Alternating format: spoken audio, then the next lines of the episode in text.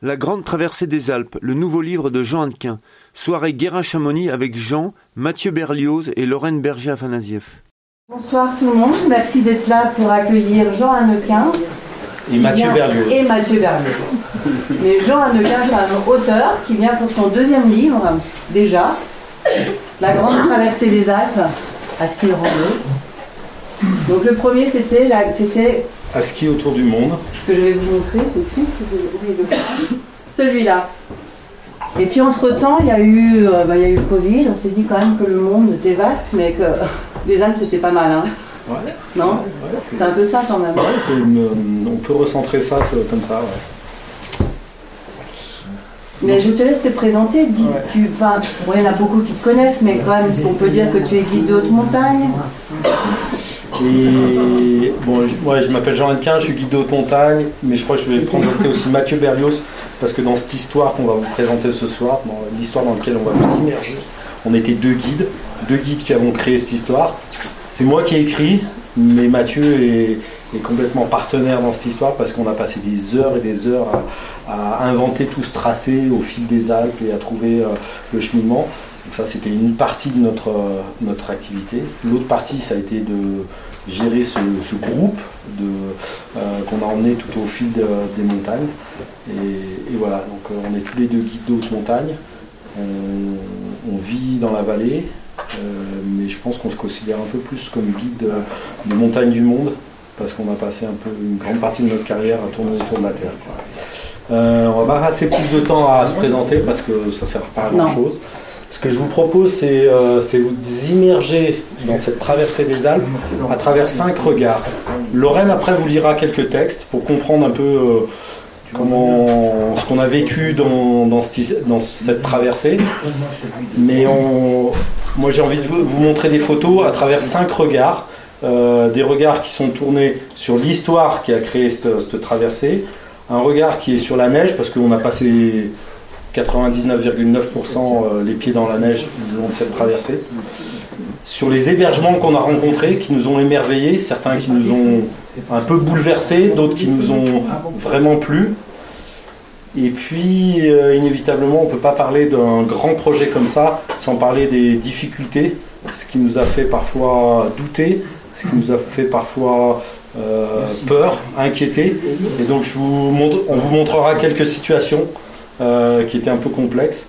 Et puis, je crois que ce qui était surtout important dans cette grande traversée, c'est qu'on n'était pas que tous les deux, on était avec une équipe. Et cette équipe, elle, était, elle, s'est façonnée au fil des années.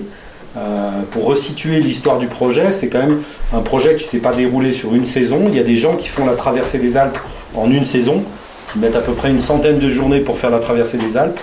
Euh, nous, on a pris l'option de faire une semaine par an chaque année, on, partait d'un endroit, on allait à la fin du raid qu'on avait prévu sur 9 jours, et l'année suivante, on repartait de cet endroit-là pour continuer. Quoi. Et en fait, euh, cette histoire, elle a duré 14 ans.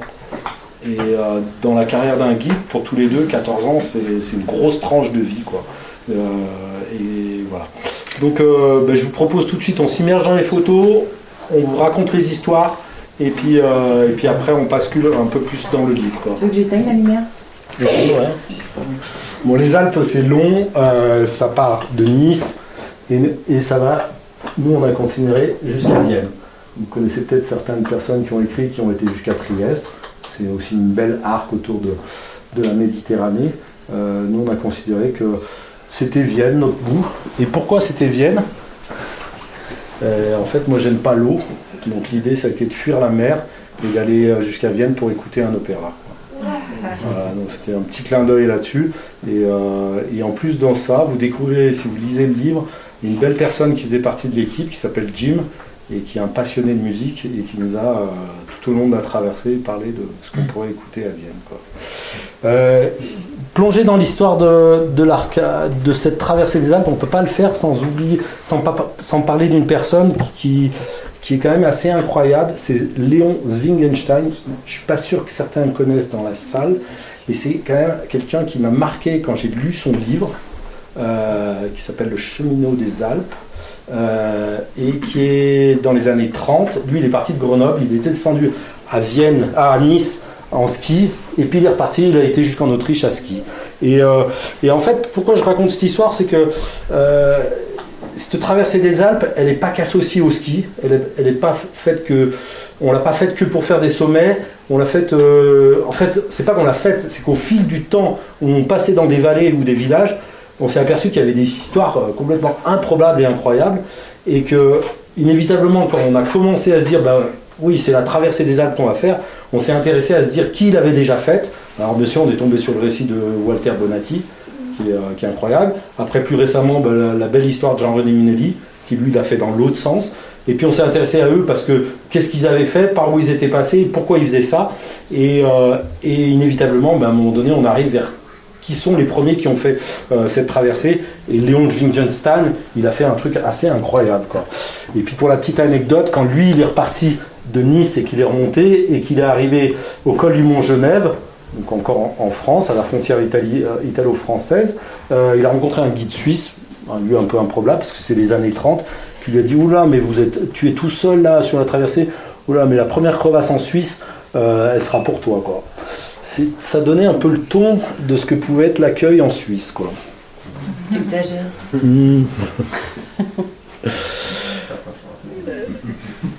Cette traversée, nous, elle, euh, elle, a été assez incroyable parce qu'on a croisé des villages qui étaient euh, noyés sous la neige, qui étaient vraiment isolés, dans lesquels il y avait des gens qui vivaient. Et, et ça nous a marqué parce qu'on s'est dit, en fait, dans ce monde dans lequel on vit à l'heure actuelle, qui est hyper connecté et autres, il y a encore des gens qui vivent au cœur des, des Alpes, euh, comme je dirais, dans des villages très, dans des pays très lointains, quoi. Et ça, ça nous a particulièrement marqué, quoi. L'autre chose qui nous a marqué, c'est quand on a quitté la France, on est rentré en Suisse, on a chevauché un peu la frontière italo, euh, France, franco, non, euh, Suisse-Italie. Euh, le long du Valais, et puis on est rentré dans les Grisons. Et, là, on rentre dans le, la Suisse centrale, où tout le monde parle un dialecte qui est, qui est, qui est le, romanche, qui est donc qui est un dialecte un peu compliqué. Et en regardant les cartes, il y a quelque chose qui nous marquait, c'est qu'on s'apercevait que les sommets, ils avaient vraiment pas du tout une connotation avec des noms connotation allemande. Euh, ça se finissait pas par des horns ou des SCH, W, EI euh, et ainsi de suite. Et euh, c'était plutôt SCA, Shamana, Tuoy. Et moi je me suis dit, mais c'est quoi cette histoire dans ces sommets? Pourquoi ça s'appelle comme ça? Et, en cherchant, en rentrant après le raid on a cherché pourquoi ces sommets s'appelaient ça. Et en fait, on s'est aperçu qu'il y avait des Espagnols qui étaient venus pendant la guerre des 30 ans au 15e siècle et qui a défendu les Grisons et, euh, et que en remerciement envers les, euh, ces Espagnols, ils ont nommé certains sommets euh, avec des noms espagnols. Donc voilà, c'était un petit regard qui était assez intéressant de, de, voir le long de cette traversée des Alpes. Une, une, cérémonie aussi dans un village où les enfants fêtent l'arrivée du printemps, tous déguisés en bleu et en rouge avec des cloches. Et puis là, on passe sur un endroit euh, où il y a.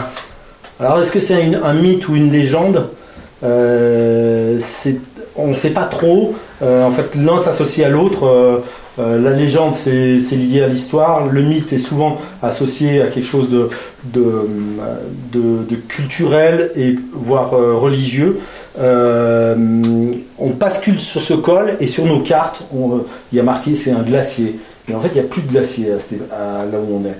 Et, en, lisant un peu l'histoire de cette région, on s'aperçoit qu'il y a une légende qui dit que euh, à cet endroit-là, c'était des alpages avec des bergers euh, avec qui élevaient des porcins et qui euh, et qui se moquaient des paysans qui travaillaient dur dans le bas de la vallée parce que l'élevage de leurs porcins en alpage ça fonctionnait bien et ils pouvaient passer leur temps à se faire dorer le ventre au soleil. Quoi et que Dieu, la légende dit que Dieu, euh, étant un peu vexé de cette situation, leur a envoyé un ange, et que l'ange, euh, le premier ange euh, est arrivé dans ce lieu et a dit, mais en fait, il s'est présenté comme une pauvre personne et en réclamant de, la nourriture auprès de ses, de ses, bergers, les bergers les ont envoyés.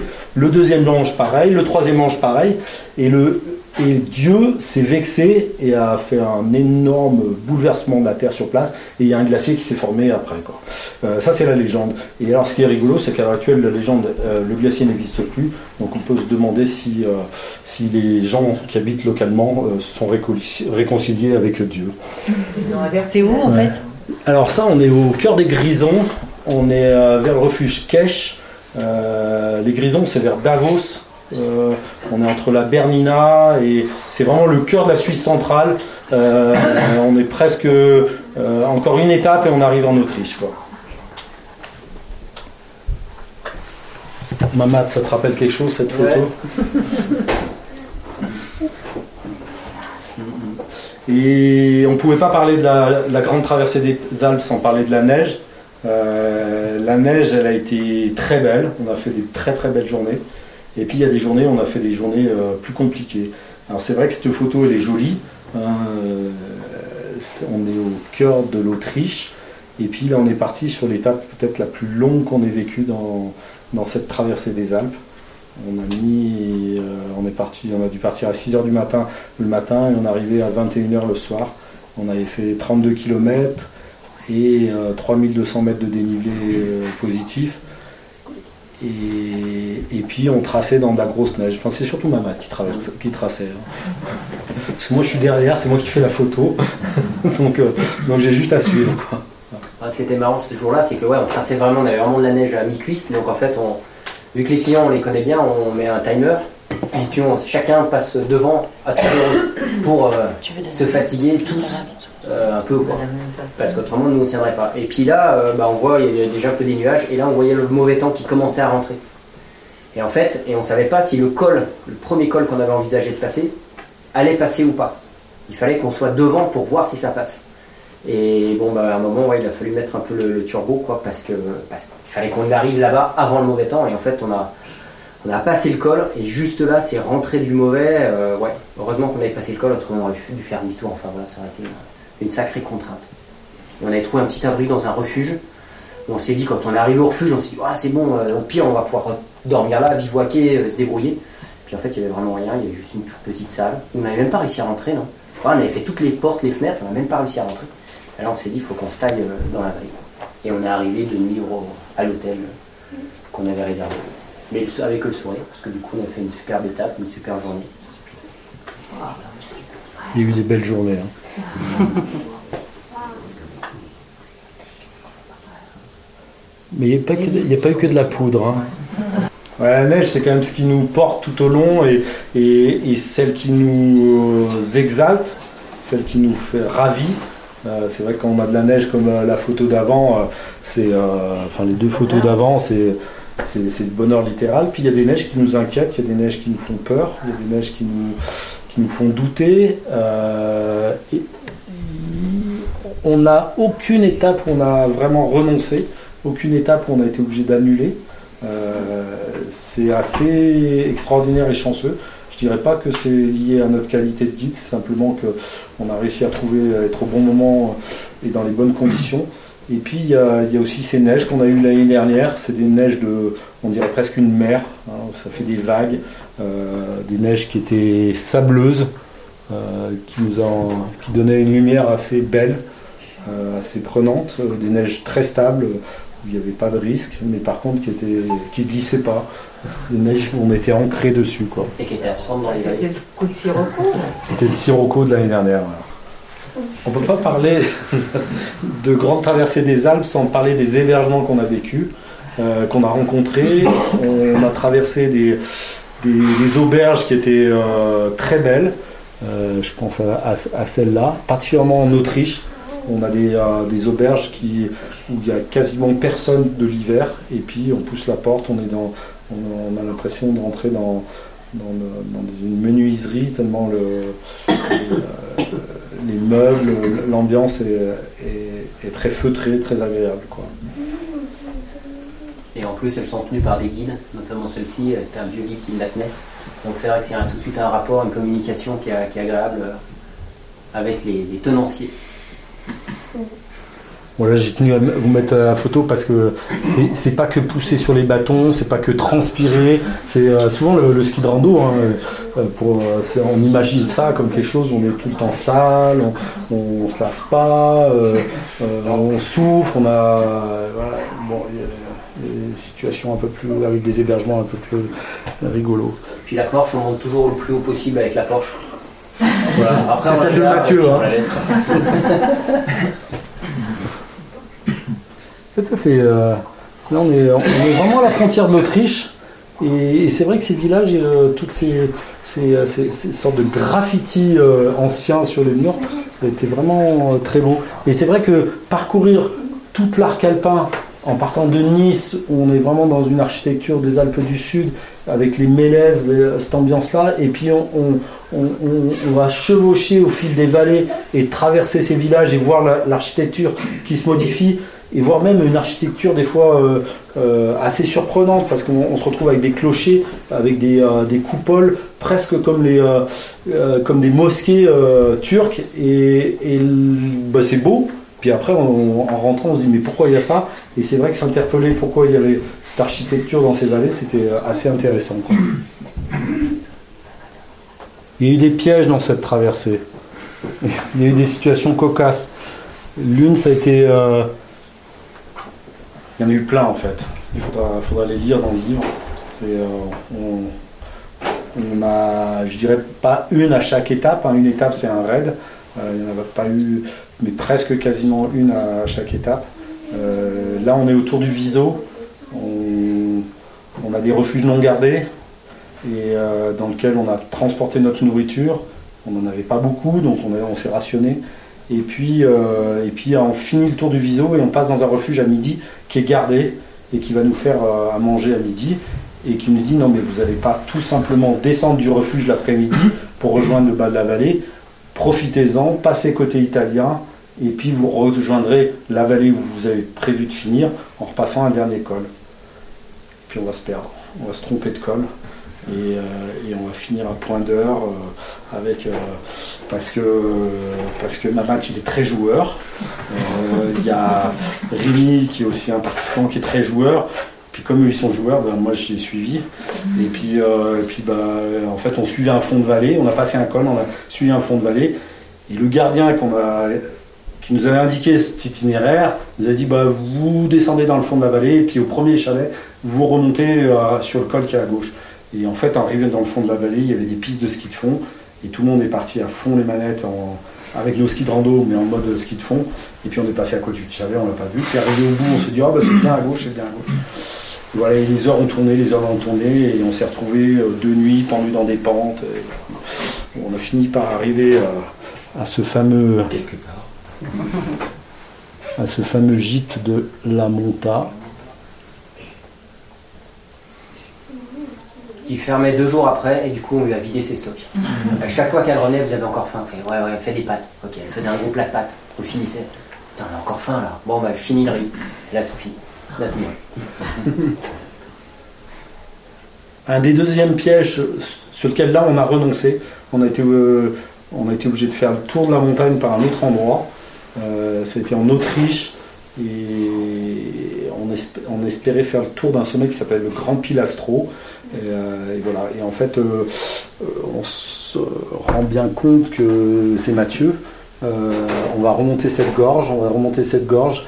Et puis elle est très très belle, elle est très très belle. Et puis voilà, on se retrouve face à une cascade de glace. On n'a pas vraiment le matériel ni vu le nombre qu'on est. Et puis euh, il ne faut pas qu'on reste trop trop longtemps dans cette, euh, dans cette gorge parce qu'on se rend bien compte que vous voyez toutes les coulées qu'il y a là et dès que ça va chauffer, euh, on va se retrouver dans une souricière.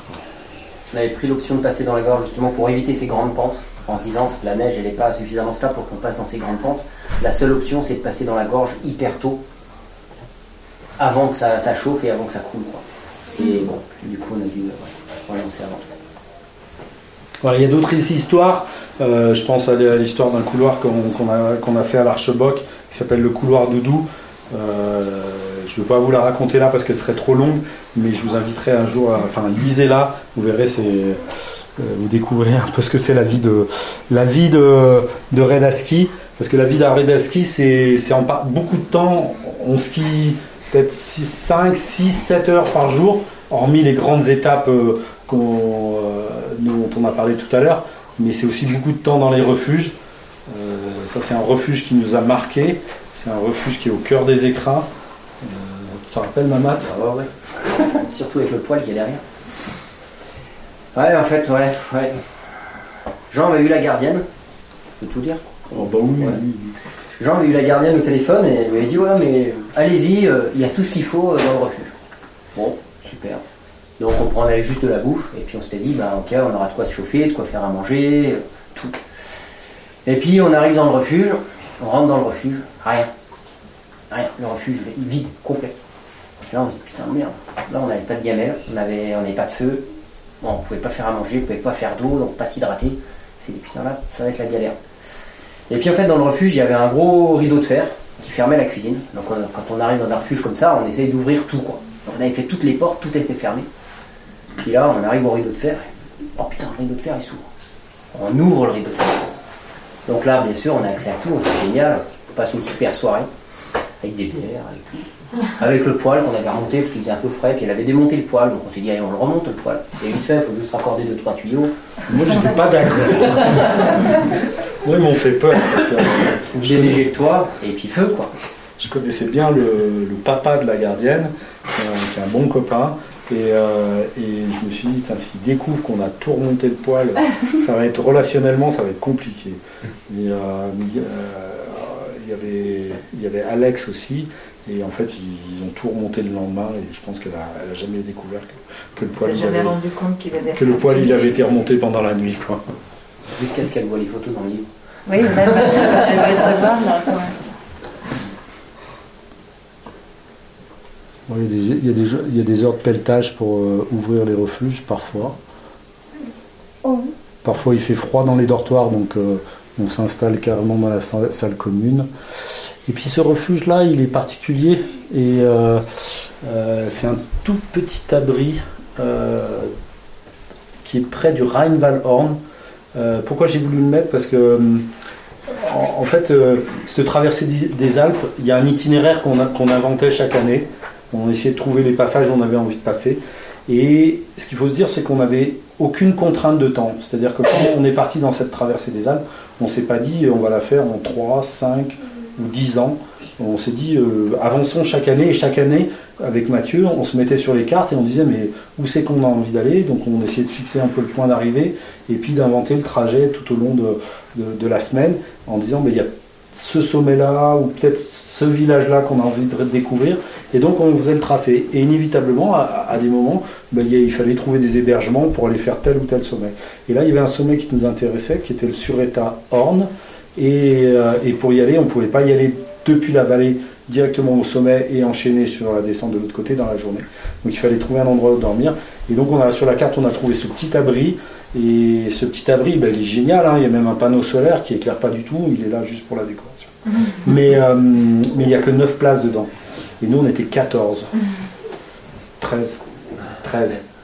Et, euh, et, et donc, euh, ben, il a fallu se serrer. Euh, voilà, donc c'était un peu Tetris. Mais, mais pour dormir comme ça, c'était pas vraiment agréable. Donc en fait, comme il faisait grand beau, pas trop froid, il y en a quand même 4 qui ont décidé de dormir dans un igloo. Euh, c'était pas forcément. Ça s'est super bien passé. Sauf pour une personne. Une personne qui a fait une crise de claustrophobie. C'est bon.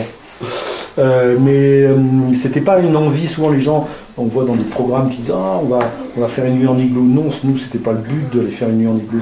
Simplement, le, le projet fait que ça passait par là et il fallait trouver une manière de pouvoir dormir dans cet endroit-là. Et, toutes ces ambiances, toutes ces difficultés, euh, moi je sais que j'oppose pas euh, rusticité et confort. On peut retrouver du confort dans quelque chose qui est rustique. Et c'est vrai quand on se retrouve dans, dans, dans une cabane tout serré, ou même dans cet igloo, on n'a pas de duvet, on a, on a juste on a pris les doudounes de tout le monde, on a pris les couvertures, euh, et puis on a étalé les sacs à dos, il n'y a pas de matelas. Donc voilà, et je pense qu'on a, on a tout, tous les quatre qui, euh, étions dans ce cet igloo, on a tous un, souvenir extraordinaire. Je pense que cette notion-là de, de, confort dans la rusticité, c'est aussi parce que euh, d'un coup, il y a, de l'entraide, il y a de l'envie d'être ensemble, Et je crois que c'est l'histoire de cette traversée. Quoi. Voilà, euh, une grosse partie de l'équipe qui est là.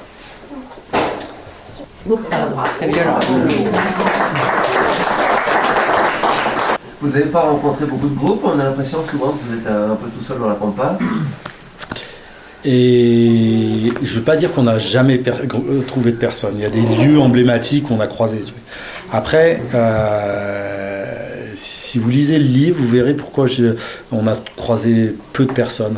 En fait, il y a eu un choix avec Mathieu. À des moments donnés, on s'est dit, euh, nous, ce qu'on aime, c'est la montagne sauvage, c'est la montagne où on n'est pas tous empilés les uns sur les autres dans les refuges. Et donc, on a fait le choix délibéré à des moments donnés de partir hors saison d'ouverture des refuges. Je pense en particulier sur, une, sur un endroit qui est très fréquenté, c'est ce qui est le Chamonix-Zermatt, où on, passait inévitablement euh, sur des glaciers, sur des refuges qui, qui sont très, très fréquentés au printemps. Et on a fait le choix d'y aller au mois de février, où il n'y avait personne. Et puis après, il y a... euh, les Alpes, c'est pas une seule chaîne de montagnes. Je pense que si on lit l'histoire de, ceux qui ont fait la traversée des Alpes, il y a plein plein d'itinéraires différents. Et en fait, en fonction de là où tu choisis, là où tu, euh, tu penses passer sur, sur tel ou tel sommet, tu peux être dans quelque chose de très fréquenté ou pas du tout. Je vais le- juste un petit peu au début, parce que tu t'es présenté succinctement, mais euh, l'équipe est un peu faite de briques et de brocs pour ce raid. Loïc et ses copains nous accompagnent jusqu'à Isola 2000. Olivier nous rejoint au gîte de Boréon et termine le raid avec Virginie et moi. Une drôle d'équipe qui apprend à se connaître, mais qui fonctionne. Mon père est aussi de la partie. Je n'ose pas le lui dire car nous n'en parlons, nous parlons peu, nous parlons peu, pardon. Mais je suis super content qu'il soit là. C'est lui qui m'a tout appris sur la montagne. Nous avons fait tellement de courses ensemble quand j'étais adolescent. En y repensant, c'est avec lui que j'ai fait presque l'intégralité des courses que j'ai inscrites pour me présenter au probatoire du diplôme de guide de haute montagne. Quand j'étais petit dans notre famille, nous n'étions pas skieurs. Gaune de Lyon, petit-fils de Soyeux, mais surtout fils d'un passionné d'alpinisme, j'ai passé mon temps entre les blocs de Pifroy dans les monts du, Lyon- du Lyonnais et le Val Ferret italien où nous campions l'été. À l'automne et au printemps, nous arpentions les parois du Vercors. Quand arrivait la saison du gel des cascades, nous sortions nos piolets pour venir à la grave. En été, les sommets du versant sud du massif du Mont Blanc attisaient notre convoitise. Mais c'est à cette époque, que le raid à ski ne nous intéressait pas du tout. Nous skions, mais sans désir d'itinérance. Ce n'est que plus tard, devenu guide, que j'ai découvert que le ski est un merveilleux moyen de s'immerger longtemps en montagne. C'était aussi une, des possibilités pour découvrir et arpenter les endroits les plus sauvages des montagnes en hiver. Quand la neige recouvre tout, qu'elle éloigne les moyens d'accès et de communication, on retrouve l'engagement et la solitude comme dans une grande face. Ces dernières années, la vie m'a éloigné des projets partagés avec mon père. J'ai un vrai regret de ne pas avoir continué à grimper avec lui aussi souvent. La passion du métier de guide, le goût des voyages, les ascensions en haute altitude, mais aussi ma vie de famille, m'ont lancé dans une course folle pendant ces 15 dernières années. L'âge de mon père avançant, il était temps de passer ensemble encore une semaine en montagne. Mais oui, Et le groupe, il est composé d'amis ou de clients C'est que des clients. Après, euh, pour un guide, c'est compliqué de différencier amis, clients. C'est des gens qui me rémunèrent, c'est qui nous rémunèrent. On gagne notre vie à emmener des gens en montagne. Après, euh, C'est pas forcément ma question, parce qu'en fait, c'est le niveau de ski. Je trouve qu'il est très bon, donc euh, c'est pour ça que. tout le monde skie bien maintenant. Mais en fait, c'est- on comprend que de la bonne neige, nous, donc en fait, c'est pour ça. Non, euh, il n'y a pas des gens. que- il y a- je pense qu'il faut aimer être en montagne. C'est clair qu'il faut avoir une forme physique. Après, le niveau de ski, euh, il n'est pas forcément. On a des gens qui ne sont pas des grands skieurs dans l'équipe, hein, par exemple. Ouais. Non, il y, a, il y a- il y a quand même une, une performance dans le. Mais par contre, physiquement. Physiquement. Mais, enfin, excuse-moi. Non, non. Après, il y en a qui ont vachement progressé en fait. Vous imaginez, ça fait 14 ans qu'on est sur cette traversée. Donc c'est vrai qu'il y a des gens qui sont arrivés avec un certain niveau. Et puis qui ont vu que pour arriver à suivre, il fallait qu'ils progressent. Quoi.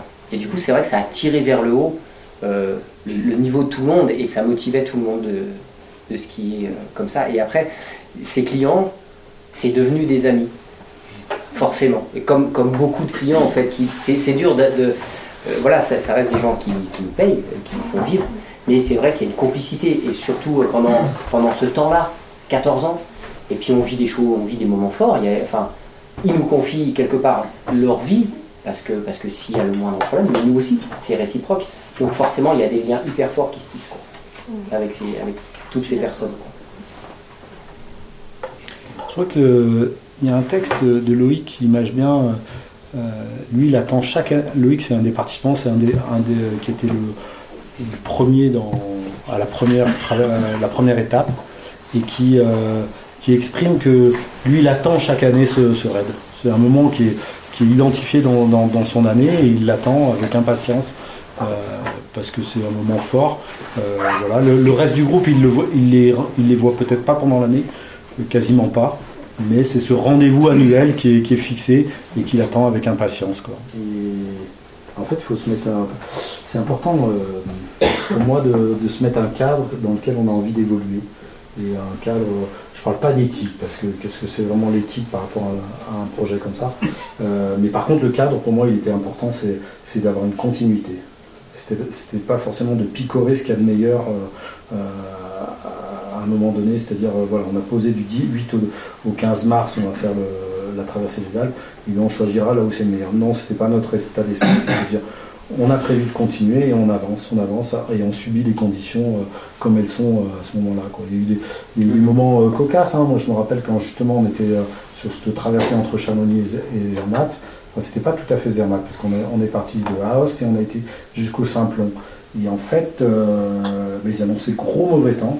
Et là, j'ai appelé Yann Gisenbanner, qui est un météorologue de Chamonix, d'ailleurs qui a fait un livre chez Guérin, et qui, euh, qui m'a dit mais non, mais a priori tu vas être entre la confluence entre les deux, entre les deux perturbations, et euh, la pression sera très très basse, mais en fait euh, tu ne seras pas dans le gros mauvais temps. Et, euh, et ça a fonctionné.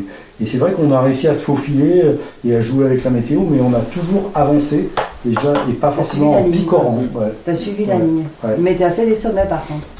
Ouais, pas tous, il y a des sommets, on a. T'as pas fait que des cols de col en col. Non, non, non. Ouais, c'est- C'était pas qu'une traversée, c'était aussi un peu sur les cimes. Ah, En fait, c'était d'aller- ouais, on est vraiment là, enfin, durant tout- tout- toutes les, tous les mini-raids, tous les raids, le, le- le but c'est de se faire plaisir. Donc oui, c'est d'enchaîner des sommets, c'est de se faire des bonnes descentes. Il y a des descentes, on arrive en bas, euh, comme là la, photo que vous avez vue tout à l'heure. Là, on se regarde, on fait, on y retourne. Ouais, ok, on allège les sacs et on remonte et on refait la descente parce qu'on est là pour skier, on est là pour se faire plaisir. Et puis après, bah oui, agrémenter de sommets parce que bah, dès qu'on va à un sommet, c'est quand même plus sympa que de passer que au col alors qu'on a un sommet qui nous tend les mains, les bras. Et donc voilà, à chaque fois, on essaye d'agrémenter, de se faire plaisir. Et c'est vrai qu'on a eu la chance de pouvoir tout enchaîner aussi, parce que, parce que tout le temps, les conditions ont été là et nous ont permis de, de repartir de là où on s'était arrêté. Quoi. Donc à chaque fois, on, on s'arrête à un endroit et le but, bah, c'est l'année d'après, on se retrouve dans la même auberge, dans le même hôtel que là où on, est- on s'est arrêté. Et puis on repart le matin euh, tous ensemble. Et puis Jean, il est tellement généreux qu'il laisse euh, lire, écrire, je veux dire, c'est tes clients amis maintenant, enfin je sais plus comment tu dis, euh, tes compagnons de route. Ouais, c'est bien. Hein. Donc il y en a pas mal qui ont écrit des petits textes dans le, dans le bouquin, et là je vais vous le lire. Donc Nathalie Martinez. Donc, montagne, itinérance, engagement, groupe, aventure. En cinq mots, le décor est posé pour ma première immersion, mon intronisation, devrais-je dire, au sein de la GTA, donc la grande traversée des Alpes. Pour cette première, j'ai une inconnue, le groupe. Par les hasards de la vie, Loïc, que je connais juste un peu, me permet d'entrer dans ce cercle. Dis Loïc, tu fais un raid cet hiver? Oui, je peux venir, bien sûr. Je crois qu'il reste de la place, je t'envoie le lien. Qu'est-ce que ça veut dire? J'ai l'habitude depuis une vingtaine d'années de partir avec des copains. On ne parle ni de place ni de lien. Ok, clic, lien, site de Jean Hannequin. J'envoie un mail poli, j'ai un coup de fil en retour. Une belle voix grave. Jean se renseigne sur mes courses. Aïe, je mémorise mal les noms des lieux, ça ne fait pas sérieux, mais le courant passe. Je viens. Une matinée suisse, fraîche et ensoleillée. Bonjour timide. J'observe des sourires, des yeux rieurs, des teints qui vont brunir. Ils se connaissent tous et se retrouvent. La GTA, elle les soude depuis une dizaine d'années. Le lendemain matin, premier départ, ski au pied. Il pluie, neige. Tous ont leur veste Gore-Tex. J'ai mis ma petite doudoune. Virginie étonnée se tourne vers moi. Tu mets ta doudoune? Étonné par la question, je réponds sous le sceau de l'évidence. Bah oui, et garde en suspension dans ma tête des points d'interrogation muets. Pas pour longtemps. Quelques pas glissés, puis j'entends. Pourquoi tu mets ta doudoune? Bah, on a tous des Gore-Tex, tu mets ta Gore-Tex Non mais ça va, non mais ça va pas. Ce soir, refuge non gardé, tu vas être mouillé, ça va pas sécher. Tout le monde met sa Gore-Tex, tu mets ta Gore-Tex. La voix grave de Jean s'est muée en feulement rauque. Tout doux, bijou, je vais la mettre, ma Gore-Tex. Élan général stoppé par Père Dieu braqué sur moi et grommellement intérieur. La semaine risque d'être longue avec le guido sur mes talons. En fait, je signe là mon entrée dans le groupe. Avant, je sortais avec des copains avertis, on était vigilants, on se tirait la bourre, on était libre, mais empêtré parfois dans les enjeux d'amitié, d'amour ou d'ego qui affectaient le lead. Là, je sors avec un guide et le contrat est clair. Il nous oriente, nous stimule, nous enseigne, nous fait progresser.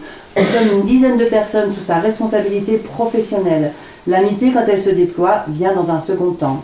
Il est aux aguets tout le temps, toujours un œil sur la montagne, la neige, le ciel, le groupe, lui et chacun d'entre nous. Il veille à l'homogénéité du groupe, à notre mobilisation dans l'effort. Il nous fait faire corps. Le groupe de la GTA, une façon d'être ensemble que j'apprends à déchiffrer et que j'adopte, elle se traduit de multiples manières. Nous équiper ressemble à une chorégraphie bien huilée. Chacun est attentif à l'autre en cas de passage dur. Les tâches se répartissent naturellement à l'arrivée au refuge. Nous progressons physiquement, techni- techniquement, humainement. De nouveaux champs de liberté s'ouvrent à nous. Dans cette magnifique nature d'altitude rendue à notre animalité, on se renifle, on grogne, on se congratule. Petit à petit, nous nous, nous. Nous nous approvoisons. Oh là là, je sais plus lire. Nous nous rencontrons chaque année. J'approfondis un peu plus ma relation avec le groupe et j'accueille ce que l'on vit ensemble. Cette année en Autriche, j'ai eu droit à une belle engueulade. Il a du coffre, le guide. Le vent a porté les mots et la tension a disparu dans le mauvais temps. Quand tu gueules, je ressens que tu as peur. Pour le groupe, pour toi, pour moi. Que je garde mon sang-froid, c'est important pour le groupe, pour moi et pour toi, parce que pour quelque temps, nous sommes plusieurs à partager la même trace. C'est la priorité. Le partage d'émotions et d'aventures crée ce lien intime et fort, cette relation de confiance envers et contre tout. Le temps d'un vécu ensemble, le groupe fait corder. Puis à la fin, émus, nous nous détachons les uns des autres par une, em- une embrassade pudique et profonde, et nous nous disons que nous nous aimons. Ce qui est vécu là-haut nous rend meilleurs et encore plus beaux. Et ouais, ben. et ouais, Nathalie, elle a écrit ce texte qu'au début j'ai refusé. Euh, je trouvais qu'il, euh, qu'il était trop dur. Pas sympa pour toi, c'est ça Et en fait, euh, j'ai appris à l'accepter ce texte. Et en fait, je pense qu'il il explique exactement ce que c'est la GTA. En fait, ce projet de GTA, il est, il est, il est pas picorant, il est pas léger, il est fort, il est dur, il est engagé. Euh, surtout si on veut arriver au bout de ce qu'on s'est fixé. Et c'est vrai que moi, je, suis, je rentre dans un mode hyper intransigeant et je rassemble tout ce qui est possible pour que ça réussisse. Et, euh, et je crois fortement que dans un projet qui est engagé, il faut qu'il y ait un leader euh, qui, euh, n'hésite pas à trancher fortement. Euh, et je pense que si la réussite de, de cette GTA, enfin si cette GTA a pu réussir et fonctionner, c'est parce que Ma- Mathieu et moi, on a pu rentrer dans ce mode ferme, engagé, et laisser par contre de la place à des moments où, l'équipe pouvait s'exprimer. Et voilà, quand Nathalie a écrit ce texte, j'ai eu, du mal- à le comprendre, mais finalement, il, explique vraiment ce, que c'est l'esprit de la GTA. On comprend aussi à travers ce texte que, pour vous deux, c'était pas une sacrée responsabilité aussi. Eux, ils étaient là à, à se faire guider, mais euh, vous, euh, étiez là pour bosser, quoi. Ouais, alors c'est vrai que bosser, il y a plein d'endroits où on aurait pu euh, simplement renoncer, se dire, ben voilà, euh, la montagne, elle est, elle, a- elle est pas obligatoire. C'est vrai qu'il y, a des- il y a des endroits où on aurait pu simplement renoncer, se dire, on met plus de légèreté, on met moins d'engagement. Euh, nous, on a fixé la barre de, de s'engager. Je pense à ces refuges non gardés, je pense à ces itinéraires qui sont pas ou jamais fréquentés, jamais faits en hiver. Et, euh, et quand on s'inscrit là-dedans, euh, il faut que les gens se resserrent entre eux. Et se resserrer, c'est avoir une cohésion entre nous. Et, ce qui n'est pas forcément l'attitude dans nos vies, parce que parce qu'on a ch- chacun nos cheminements. C'est c'est- c'est- c'est 10 à 12 personnes qui venaient avec nous. Ils ont chacun leur vie euh, individuelle. Ils s'inscrivent individuellement dans, dans, le projet. Et tout notre rôle à Mathieu et vous, c'est de de les forcer à se mettre en groupe et de fonctionner ensemble et tout. Et ça, c'était euh, à la fois passionnant pour nous deux et à la fois contraignant pour eux. Et, euh, et puis finalement, je pense que ça en a fait quelque chose qui, qui a fait cette force et cette envie de chaque année. Quand je dis Loïc, il a envie de revenir l'année suivante, c'est pas une envie, c'est un besoin. Il a un besoin dans sa vie, quoi. Et, euh, et c'est vrai que si un jour vous le rencontrez, il exprime, il exprime fortement que, que la GTA, pour lui, c'est devenu, euh, euh, je dirais pas une drogue, parce que la drogue, c'est, un mot qui, m'a- qui m'a placé, mais, mais le besoin. Il en a besoin parce que ça lui, ça lui sert tout au long de, son année. Et euh, quand tu, tu, tu expliques, donc vous partez en raid, un raid c'est combien de jours? C'est 9 jours. À chaque fois? Ouais. Donc vous avez fait combien de raids en tout? On en a fait 14 Sur 14 années. sur 14 Un années. par. Un par an. Et il y avait combien de personnes en groupe? Euh, ben, le premier raid, on il y avait que 3 personnes avec moi. Mhm. Et puis l'année suivante, il y en avait 12. Et puis, il y a eu des années entre 9 et 12. Il y a eu des raids plus techniques. Et après, vous allez me dire, euh, mais alors qui venait? Comment ça se passait? C'était une loterie? Euh, euh, Non, c'était pas une loterie. C'est vrai qu'il y avait un noyau qui, qui, qui était ancré chaque année.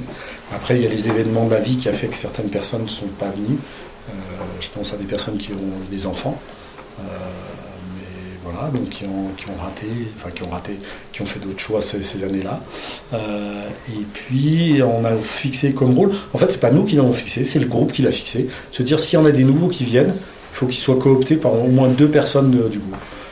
C'est pas, pas une histoire de secte, de truc. C'est simplement que ils ont bien compris. Parce qu'on a fait des, on a eu des personnes qui sont venues et que- qui sont venues en one shot, c'est-à-dire qu'ils sont venus une fois. Et puis des personnes qui sont pas du tout intégrées. Vous verrez si vous lisez le livre, on, les croque ces gens-là. euh, ils sont, ils sont là, ils sont bien identifiés. Mais euh, pas méchamment. hein, c'est simplement euh, euh, la, vie, la vie de groupe était trop lourde pour, pour, pour ces personnes. Et donc, euh, bah, il n'y avait pas de sens à qu'elles reviennent. Quoi. Et, euh, et tout le monde a compris que, que c'était intéressant que, qu'on arrive à faire une équipe. Et pour qu'une équipe vienne, il faut, que, faut qu'elle soit cooptée par deux autres personnes. Quoi. Bon, ça fonctionne. Et du coup, vous avez un nouveau projet? Parce que 14 ans d'affilée euh, qui s'arrête comme ça. Je t'invite à lire le livre. et, tu, et tu découvriras, et tu découvriras- et tu découvriras la suite du projet. Ah. Ah, dur. Mais oui, des projets, on en a plein, plein, plein. plein. En tout cas, euh, tous les deux, la, continuité est quelque chose qui nous qui, qui, euh, qu'on trouve passionnant. Parce que euh, avoir des gens qui viennent faire ci ou faire ça, moi, j'ai souvent dit avoir ou être, c'est quelque chose qui est, qui est, qui est- qui est de mon appart dans, dans la montagne. Euh, j'ai fait ça. Euh, non, j'ai été avec telle ou telle personne, euh, c'est quand même plus passionnant. Euh, et et- et c'est vrai que être, c'est- créer de la continuité, c'est s'inscrire sur, sur des années. Et c'est cette notion de, de traverser des Alpes, traverser un massif, faire le tour d'un massif, ou ainsi de suite, des histoires, on peut en inventer plein, plein, plein. Donc oui, des projets, on en a plein, ouais. C'est un peu une matière, une façon de voyager pour toi quand même. euh, C'est c'est une façon de découvrir des paysages à, à- à vitesse euh, d'homme Et oui, c'est- sûr que quand euh, là, à travers les prismes qu'on a regardés, c'est euh, l'histoire, euh, bah, c'est voyager, traverser les Alpes, aller Mm. euh, rencontrer ces vallées, ces villages perdus de- des Grisons. C'est on a on a un vrai dépaysement quoi. Alors c'est peut-être pas aussi fort que se retrouver dans des villages perdus d'Iran ou autre quoi, mais c'est un c'est un, c'est un beau voyage ouais, c'est un beau voyage. Oui, puis le- de faire découvrir quoi, au, au reste du groupe. Ouais. Ça, c'est sympa. Et après avoir, toi, tu as fait, t'as fait le tour du monde déjà, tu as été un peu partout en ski de rando. Les Alpes, c'est quand même. euh, Qu'est-ce que t'en penses? Tant qu'il y a de la neige, Moi, bien. je, je vais surtout pas dire que je vais opposer euh, Mm. deux, deux idées en disant l'un est bien, l'autre est mal. Euh, je, je- je reste convaincu que c'est ce qu'on a envie de vivre qui est importante. Euh, moi, il y a des choses qui m'aspirent à aller euh, loin. Euh, J'ai toujours dit qu'un virage à droite ou un virage à gauche qu'il soit dans les Aravis, à Chamonix ou au fin fond de la Terre, ça sera toujours un virage à droite ou un virage à gauche. Mais c'est le sens qu'on met derrière, c'est pourquoi on y va. Euh, et le ski devient un prétexte. Euh, traverser ces Alpes, euh, ça se fait à VTT, ça se fait à pied, il y en a qui l'ont fait en parapente. C'est des belles histoires, quoi. Et le ski devient un prétexte, même si l'activité en elle-même, on l'adore. On adore skier, on adore les belles neiges. On souffre quand- les neiges, comme l'année dernière, elles sont des crêtes de coq, elles sont dures. Mais même souffrir, c'est vivre, c'est- intéressant. Après, euh, pourquoi j'ai envie encore d'aller découvrir des, regards lointains euh, sur les skis? C'est parce qu'il y a, des gens qui habitent dans des montagnes lointaines qui m'a- qui m'attirent à les rencontrer.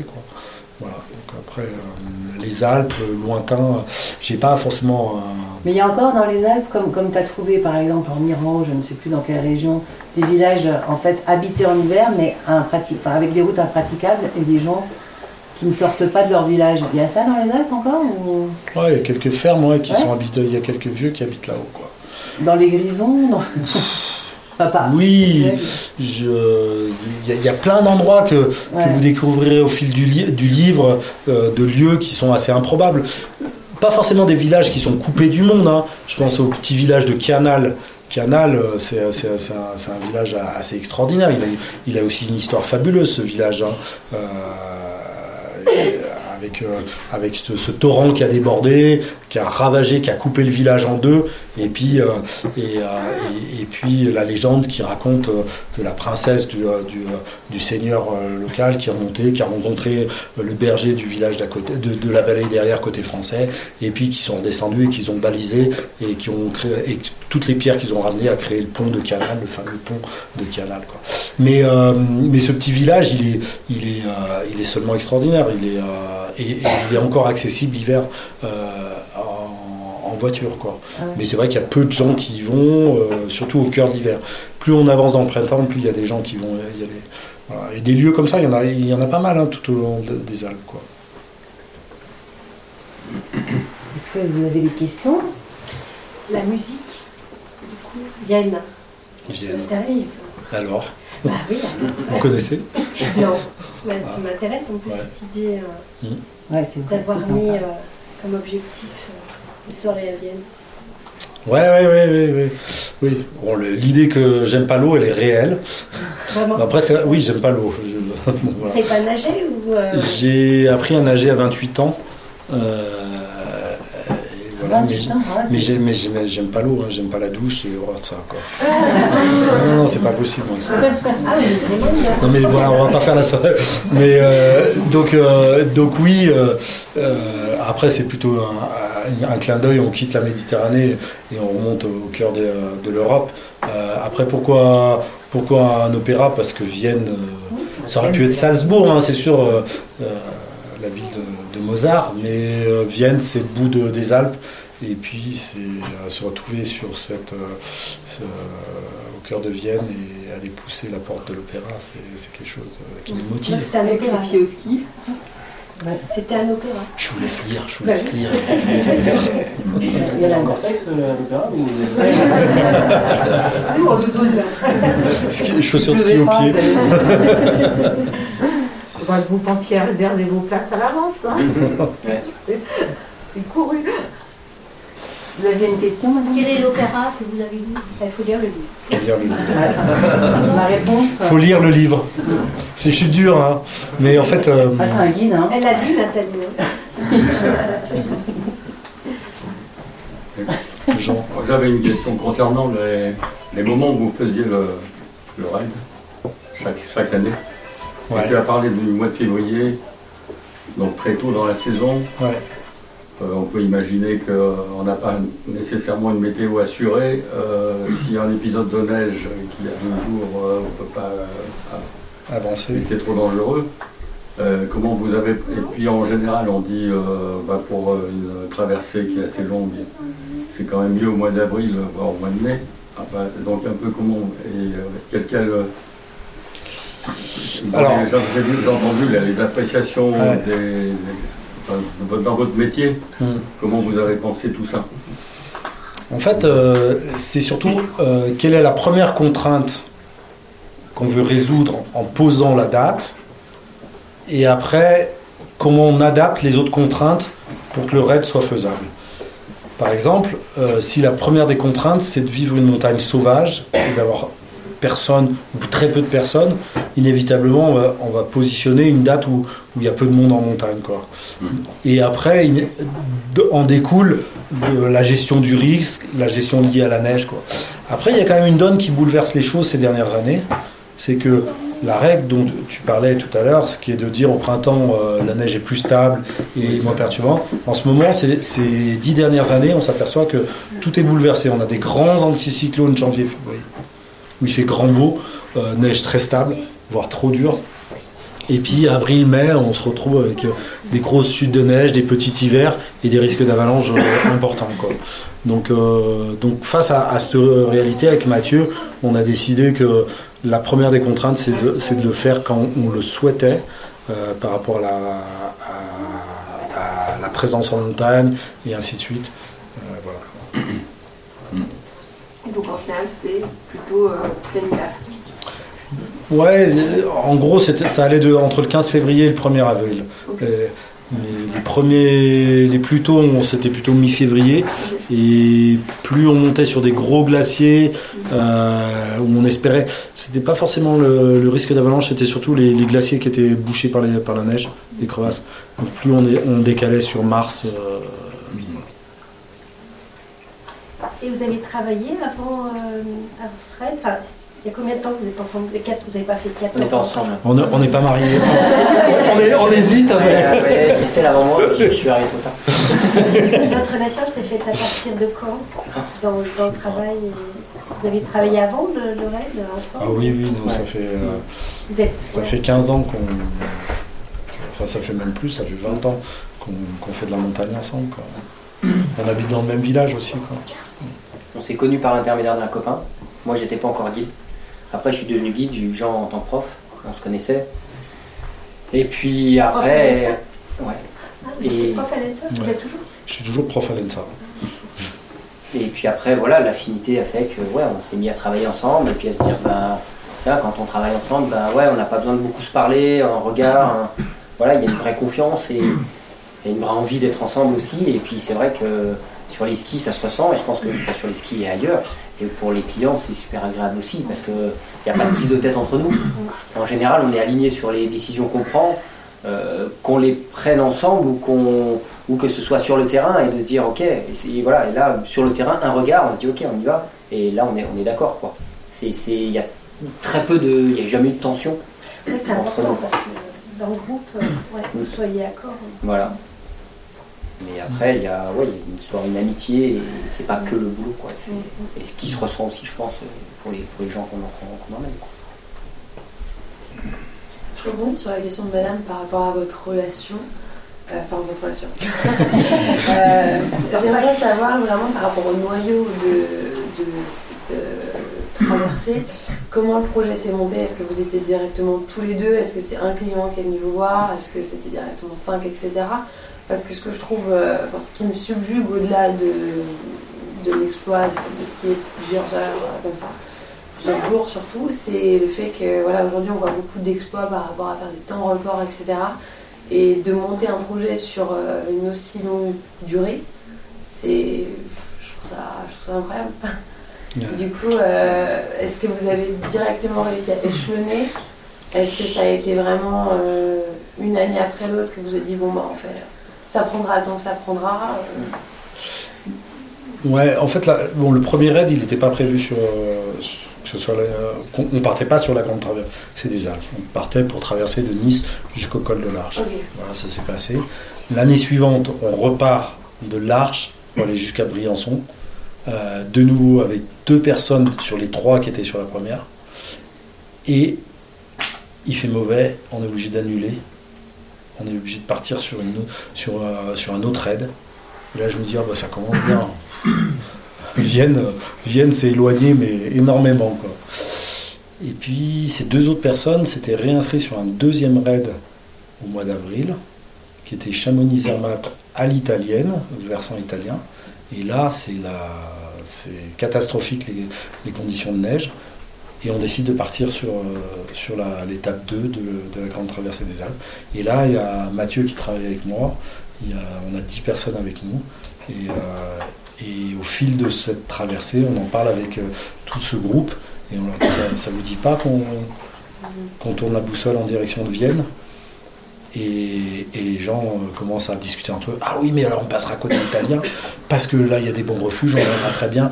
Ah oui, mais quand on ira dans, tel endroit, on pourra faire tel sommet, et ainsi de suite.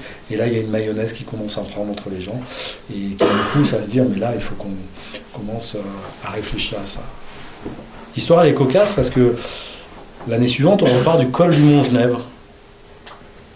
Et le Mont-Genèvre, c'est quand même un lieu emblématique, parce qu'on est à la transition entre les Alpes du Sud et les Alpes du Nord. Le Nord, c'est la Maurienne, la Vanoise, et puis bientôt ici, la Tarentaise, et on est ici. Et puis de l'autre côté, c'est euh, le Mont-Genèvre, c'est euh, euh, c'est les Mélèzes, c'est l'ambiance des Alpes du Sud. Et moi, là, avec Mathieu, on se dit, mais, mais là, si on commence à basculer versant des Alpes du Nord, on est déjà à Vienne, quoi. Et là, ça, Vienne, non, non, il faut pas y aller trop vite, quoi.